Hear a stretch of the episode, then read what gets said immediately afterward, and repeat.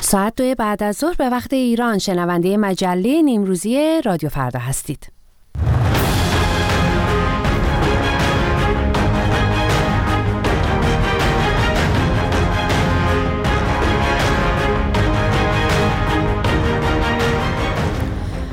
سلام وقت شما بخیر. هر کجای ایران و جهان که شنونده رادیو فردا هستید. من فرشته قاضی هستم. در این چهارمین روز از اسفند ماه در سی دقیقه آتی با مجله نیمروزی با شما خواهم بود. اما پیش از هر چیز اجازه بدید تازه ترین خبرها رو بشنویم. با همکارم گلناز اسفندیاری. با سلام.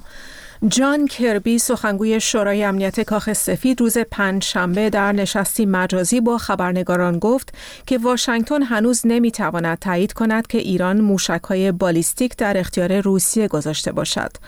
آقای کربی همچنین بار دیگر به ایران هشدار داد و گفت در صورت ادامه حمایت از روسیه ایالات متحده طی روزهای آینده تحریم‌ها علیه تهران را تشدید خواهد کرد. تقویت همکاری نظامی ایران با روسیه نه تنها برای اوکراین بلکه برای همسایگان ایران در منطقه و جامعه جهانی نیز مضر است. ایران تعداد قابل توجهی پهپاد، بمب‌های هدایت شونده و مهمات توپخانه را در اختیار روسیه قرار داده است که روسیه تا حدی از آنها در حمله به اوکراین استفاده می‌کند. جان کربی تاکید کرد که اگر ایران به روسیه موشک بالیستیک بفروشد واشنگتن این آمادگی را دارد که دست به اقدامات بیشتری بزند خبرگزاری رویترز روز چهارشنبه در گزارشی اختصاصی به نقل از شش منبع مطلع گزارش داد که ایران تعداد بسیاری موشک بالیستیک زمین به زمین به روسیه ارسال کرده است. تهران و مسکو هنوز به این گزارش رویترز واکنش نشان ندادند. دادستانی آمریکا روز پنجشنبه سوم اسفند ماه چهار نفر را به تلاش برای ارسال تسهیلات تهاجمی ساخت ایران به های یمن متهم کرد. این چهار نفر ماه گذشته میلادی هنگام توقیف یک کشتی حامل تسهیلات در سواحل سومالی توسط نیروی دریایی آمریکا بازداشت شدند. وزارت دادگستری آمریکا محمد پهلوان، محمد مسهر، قفران الله و اسهر محمد را که کارت شناسایی پاکستان داشتند به ارائه اطلاعات نادرست به مقامات آمریکایی پس از دستگیری متهم کرده است. وزارت دادگستری آمریکا می‌گوید این چهار متهم برای محاکمه به ایالات ویرجینیا منتقل شدند. ایالات متحده بارها تهران را به همکاری و حمایت تسلیحاتی و نظامی از حوسی ها متهم کرده است. ایران بارها دست داشتن در حملات حوسی ها به دریای سرخ را رد کرده و فروش تسلیحات به این گروه شبه نظامی را نیز تکسیب کرده است. اتحادیه ملی روزنامه‌نگاران بریتانیا در پی افشای اسنادی مبنی بر محاکمه غیابی شماری از روزنامه‌نگاران رسانه های فارسی زبان خارج از ایران از جمله رادیو فردا خواستار اقدام علیه ایران شد. این اسناد توسط گروه هکری عدالت علی منتشر شده و در بخشی از آن نام 44 روزنامه نگار و فعال رسانه‌ای خارج از ایران به چشم می‌خورد که توسط دستگاه قضایی به تبلیغ علیه نظام جمهوری اسلامی متهم شدند. رادیو فردا به طور مستقل نمی‌تواند صحت این اسناد را تایید کند. گروه عدالت علی می‌گوید بیش از 3 میلیون سند قضایی را حک کرده و به تدریج آنها را در دسترس عموم قرار می دهد. جمهوری اسلامی این اسناد را جعلی و ساختگی خوانده است. در دومین سالگرد تهاجم روسیه به خاک اوکراین کمیسر عالی حقوق بشر سازمان ملل می‌گوید این نهاد تلفات بیش از سی هزار غیر نظامی در اوکراین را راستی آزمایی کرده است ولکر تورک با اشاره به اینکه از این تعداد بیش از ده هزار نفر کشته و 19 هزار نفر زخمی شدند گفت آمار واقعی احتمالاً بسیار بیشتر از این ارقام است. در همین حال آژانس مهاجرت سازمان ملل متحد روز پنجشنبه اعلام کرد که بیش از 14 میلیون و 600 هزار نفر در سال جاری به کمک های بشر دوستانه وابسته هستند. نزدیک به 6.5 میلیون اوکراینی در سراسر جهان پناهنده شدند. و جو بایدن رئیس جمهور آمریکا روز پنجشنبه با یولیا ناوالنایا همسر الکسی ناوالنی و دخترشان داشا در کالیفرنیا دیدار کرد. آقای بایدن با تقدیر از شجاعت خانواده ناوالنی ولادیمیر پوتین رئیس جمهوری روسیه را مسئول مرگ آقای ناوالنی معرفی کرد و از اعمال دور جدید تحریم ها علیه روسیه خبر داد. این در حالی است که سرگئی لاوروف وزیر امور خارجه روسیه با رد سخنان مقامات آمریکایی درباره علت مرگ الکسی ناوالنی آن را دخالت در امور داخلی روسیه عنوان کرد. مسئولان زندان یامال و ننتس در نزدیکی قطب شمال روز جمعه 27 بهمن اعلام کردند که الکسی ناوالنی منتقد و مخالف سرشناس ولادیمیر پوتین با مرگ طبیعی در حبس درگذشته است. یولیا ناوالنایا همسر آقای ناوالنی روز پنجشنبه بار دیگر تاکید کرد که به اعتقاد او ولادیمیر پوتین رئیس جمهور روسیه همسرش را کشته است. سپاسگزارم از گلناز. گلناز اسفندیاری که تازه ترین خبرهای ایران و جهان رو با شما در میون گذاشت. اما اجازه بدید ابتدا مروری داشته باشیم بر اونچه که در این مجله خواهید شنید.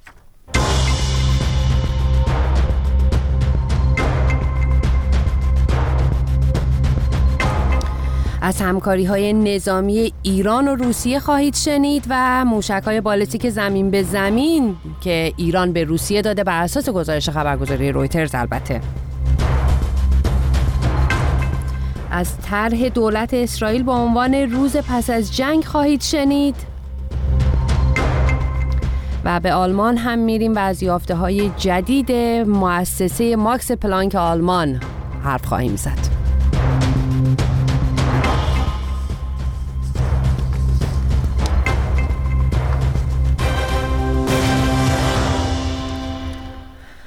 همونطور که اشاره کردم خبرگزاری رویترز روز چهارشنبه در گزارشی عنوان کرده که ایران تعداد بسیاری موشک بالستیک زمین به زمین به روسیه داده. رخداری که نشان از تعمیق همکاری های نظامی بین این دو کشور داره دو کشوری که هر دو تحت تحریم های ایالات متحده هستند. همکارم محمد زرقامی با حسین آریان کارشناس نظامی در بریتانیا در همین زمینه گفتگو کرده و درباره گسترش این همکاری ها که با هم میشنویم. روسیه اولا یعنی توجهش به سلاحهای ایرانی به ویژه موشک ها و همینطور پهبادا یکی در ارتباط با قیمتشه. از نظر اقتصادی از دید اقتصادی بخوایم بهش نگاه بکنیم. برای اینکه ارزونه در مقایسه با اون که خود روسیه می‌تونه تولید بکنه. در ضمن کارایی مناسبی هم داره همینطور که در مورد پهبادهای شاهد 136 هم دیدیم. البته اوکراینیا بیشتر اینها رو از بین بردن و خونسا کردن. اما در مورد موشک هایی که می‌خواد بگیره موشک های فاتح از فاتح صدده که خانواده این موشک ها طولانی است که ممکنه شامل موشک های زلفقار هم بشه اینها هم در مقایسه ارزونتر با موشک است که خود روسیه می‌تونه تولید بکنه مثل موشک های اسکندر. گذشته از این ایران و روسیه دارن روابط نظامی خودشون رو بیش از پیش تقویت می‌کنن و این بیشتر از طرف ایران دیده میشه.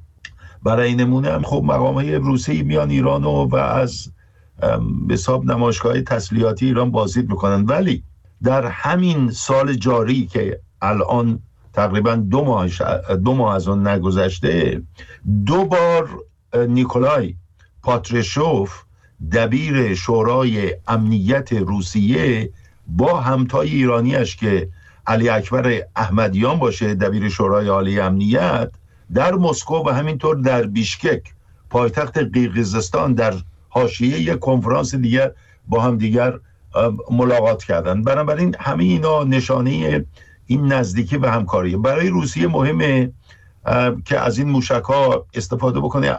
علیه اهداف نظامی و همینطور غیر نظامی و در عین حال کمک می‌کنه به روسیه که اون توانایی به حساب تولیدات خودش رو متوجه بخشای دیگری بکنه و در عین حال روسیه متوجه است که این جنگ به همین آسانی تمام نخواهد شد در اوکراین. آقای آریان نکته که می‌خواستم بهش بپردازید اینه که به هر حال ما هم این مسئله رو داریم الان؟ یعنی کمک هایی که احتمالا روسیه از جمهوری اسلامی بگیره به دلایلی که شما هم اشاره بهش کردید.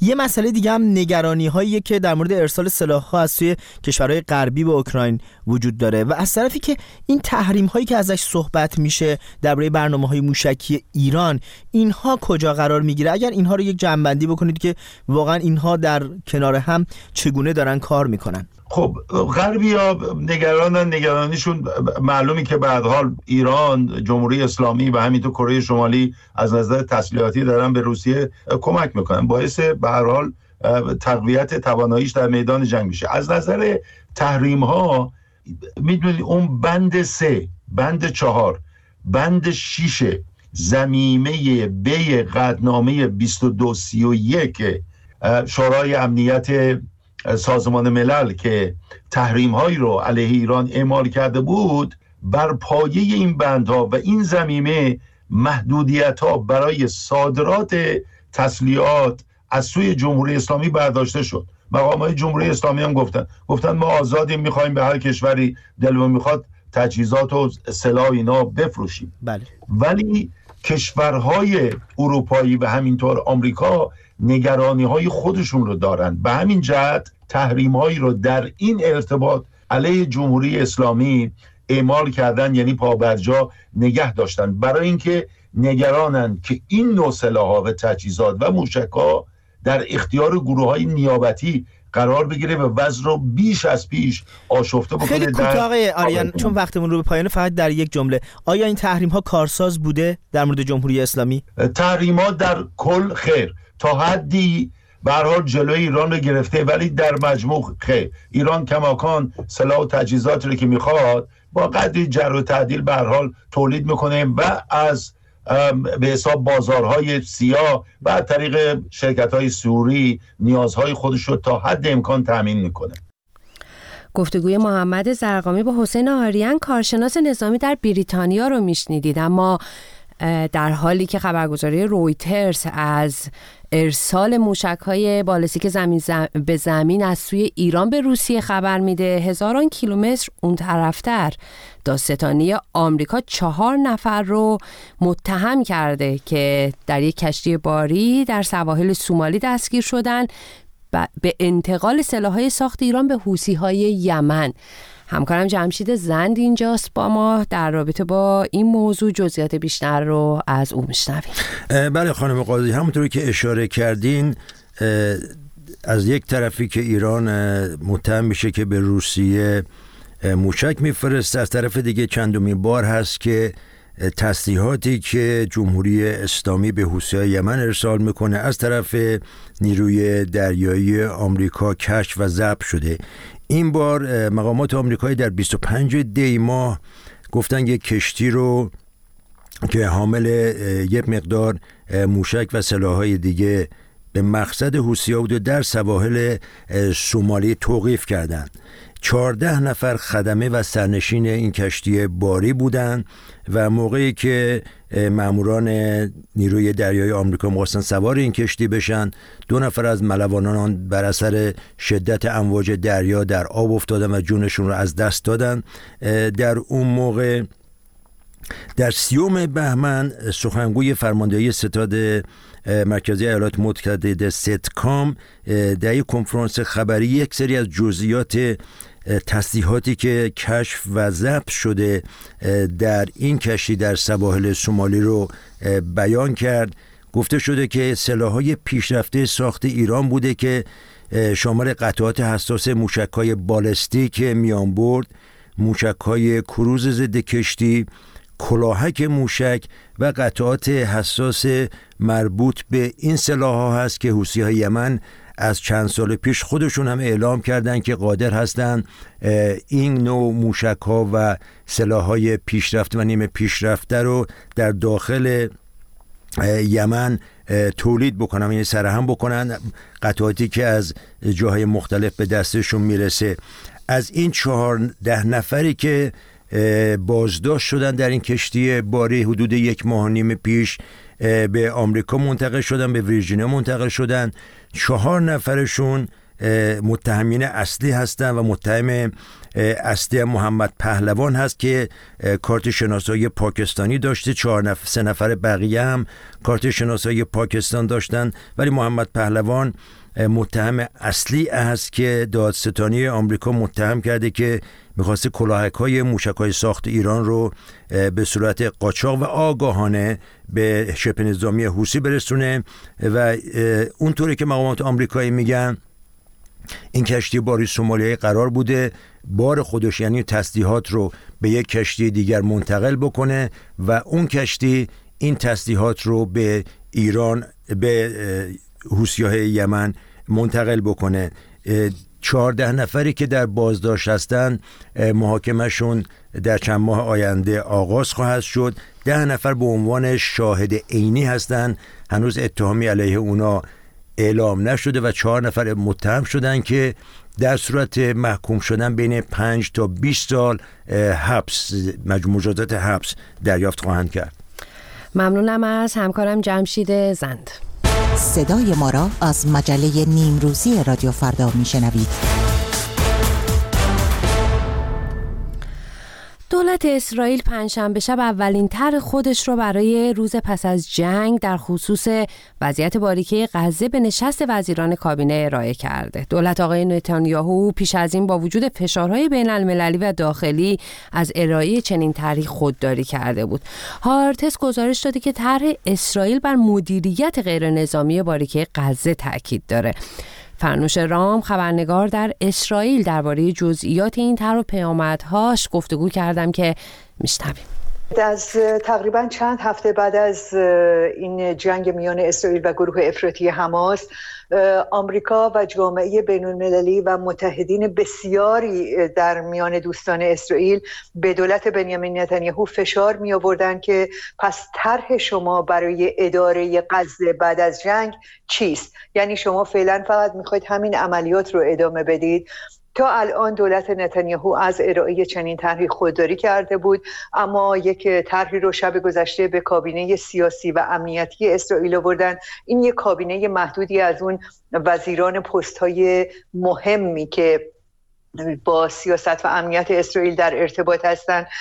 این طرح بر دو بخش اهداف کوتاه مدت و میان مدت تنظیم شده. اهداف کوتاه مدت از بین بردن قابلیت های نظامی حماس هست از بین بردن زیرساخت های دولتی حماس و مقابله با جهاد اسلامی فلسطین رادیکال زدایی از باریکه غزه هست و در میان مدت هم تاکید می‌کنه که کنترل امنیتی اسرائیل بر غزه باید ادامه پیدا بکنه و اسرائیل موافقت می‌کنه با بازسازی غزه با پول کشورها ولی کشورهایی که اسرائیل اونها رو تایید بکنه و همکاری مصر و آمریکا رو هم در این طرح میطلبه و باید دید که واکنش آمریکا مصر و دیگر کشورهای زیرب چه خواهد بود. واکنش دولت و کابینه اسرائیل چیه؟ تشکیلات خودگردان رسما امروز رد کرده و گفته که چنین طرحی رو نمیپذیره.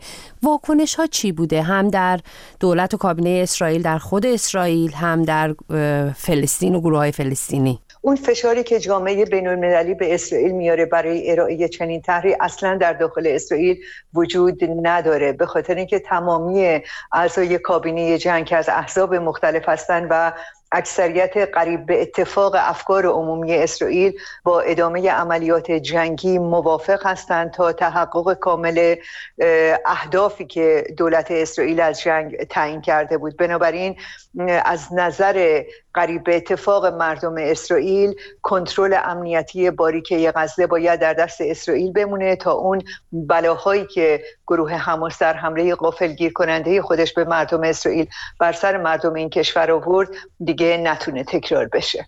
در رابطه با این بحث ها سر آتش بس و تبادل گروگان ها و زندانیان چطور توی اسرائیل؟ در این مورد چه نظری وجود داره در اکثریت؟ چی میگن؟ در این زمینه خب یک فشار سنگین افکار عمومی و خانواده های گروگان ها بر بنیامین نتانیاهو هست. نتانیاهو رسما گفتش که با اکراه این هیئت موساد رو به ریاست دوید برنه رئیس موساد امروز راهی مذاکرات پاریس کرده. به خاطر اینکه نتانیاهو میگه که همه اطلاعاتی که میانجیگرها به ما دادن حماس از مطالبات متوهمانه خودش به توصیف آقای نتانیاهو عدول نکرده. نتانیاهو به مردم اسرائیل گفت باور کنید هر کس دیگری هم که رهبر این کشور بود این زیاد خواهی های حماس رو قبول نمی کرد ولی خب در این زمینه یک اجماعی در این کشور وجود داره که پیروزی اسرائیل کامل نخواهد بود مگر اینکه دست کم اون بخشی از 134 گروگانی که زنده هستند به آغوش خانواده ها برگردن و جسد اون پنجاه گروگانی که احتمالا کشته شدن هم به اسرائیل برگرده.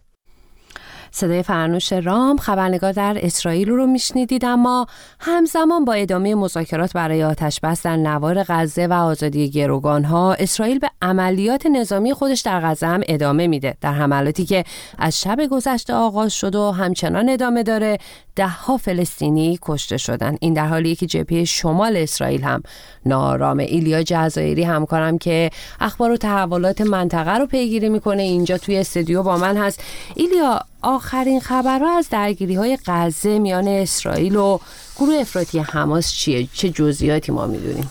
فرشت شب گذشته شهر خان یونس در جنوب نوار غزه شاهد شهیدترین درگیری ها و حملات بود. به ویژه مناطق غرب شهر خان یونس هدف حملات توپخانه ارتش اسرائیل بود. درگیری های هم میان این ارتش اسرائیل و گروه افراطی حماس در بخش های مختلفی از خان یونس در جریان بود. گروهی که در فهرست روسیه آمریکا و اروپا قرار داره. فرشته شب گذشته منطقه دیگه از غزه هم هدف بمباران بود. به ویژه در مرکز شهر غزه استان الوسا اینطور که میگن یک بیمارستان اونجا هست. به نام بیمارستان شهدای الاقصا تصاویر منتشر شده که جنازه های انباشته شده روی هم رو در این بیمارستان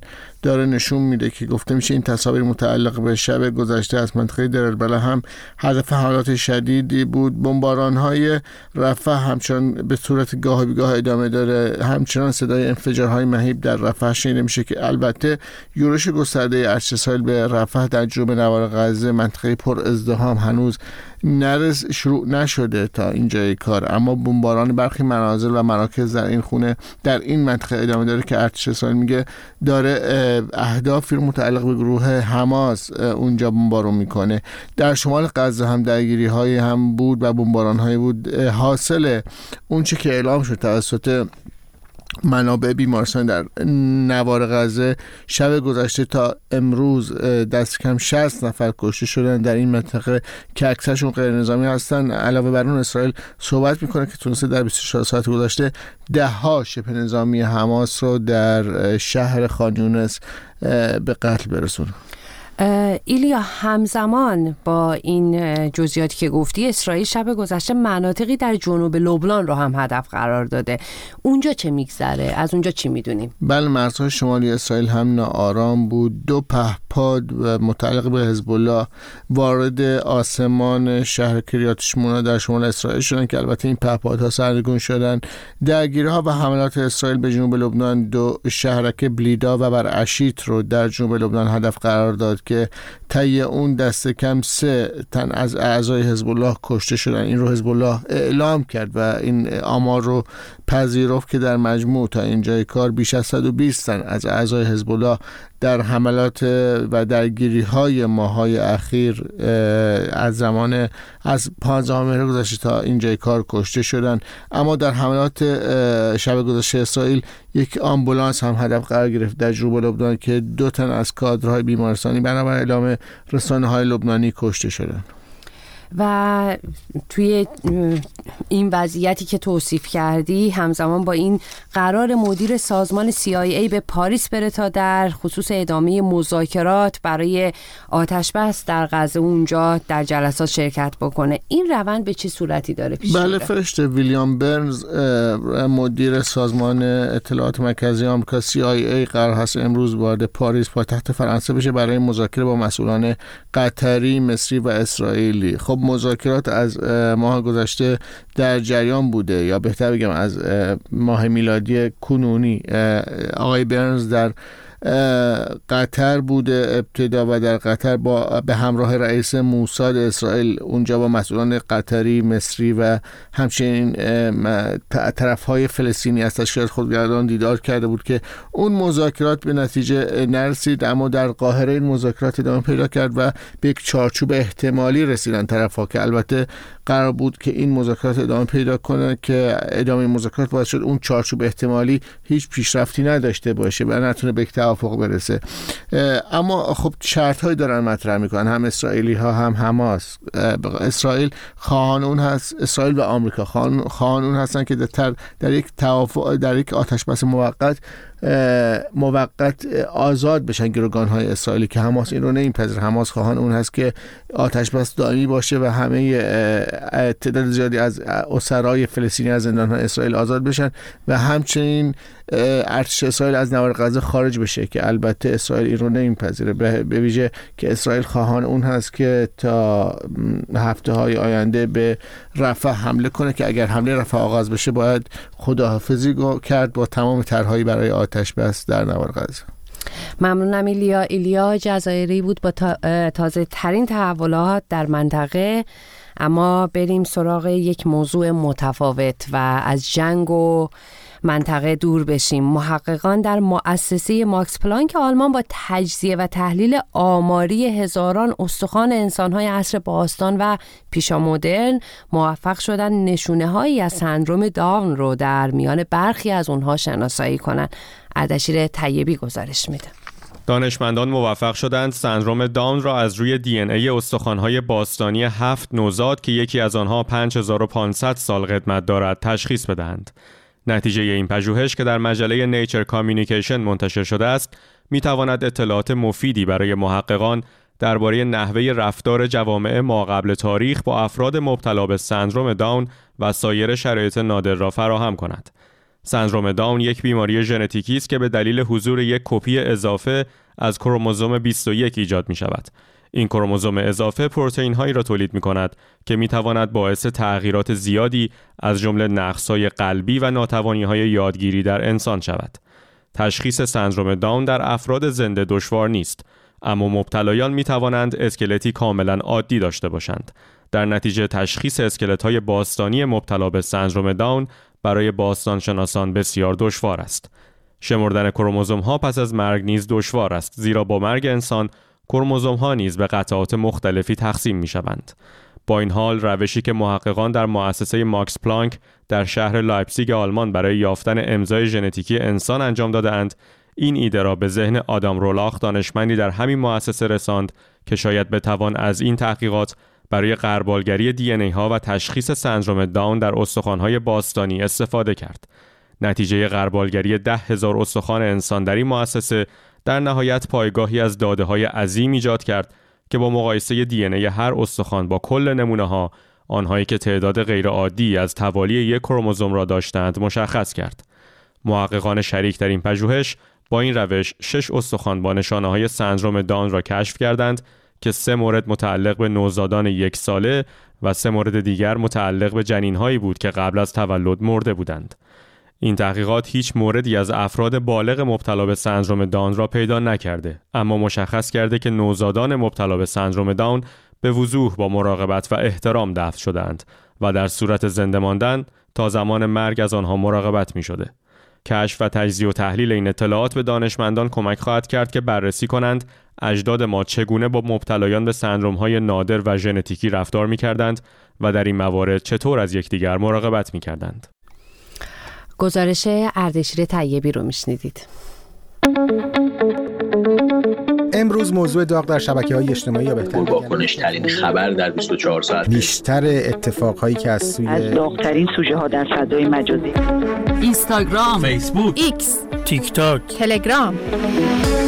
رادیو فردا زمانی برای ارتباط. خب با این گزارش ها می رسیم به پایان این بخش خبری. همچنان با ما باشید. نظراتتون رو درباره خبرها گزارش ها مصاحبه ها همه اون چیزی که از رادیو فردا میشنوید با ما در میون بذارید. شناسه تلگرام ما فرداگرام ادسان فرداگرم با واتساپ هم می‌تونید با ما تماس بگیرید. 00420 725 97 000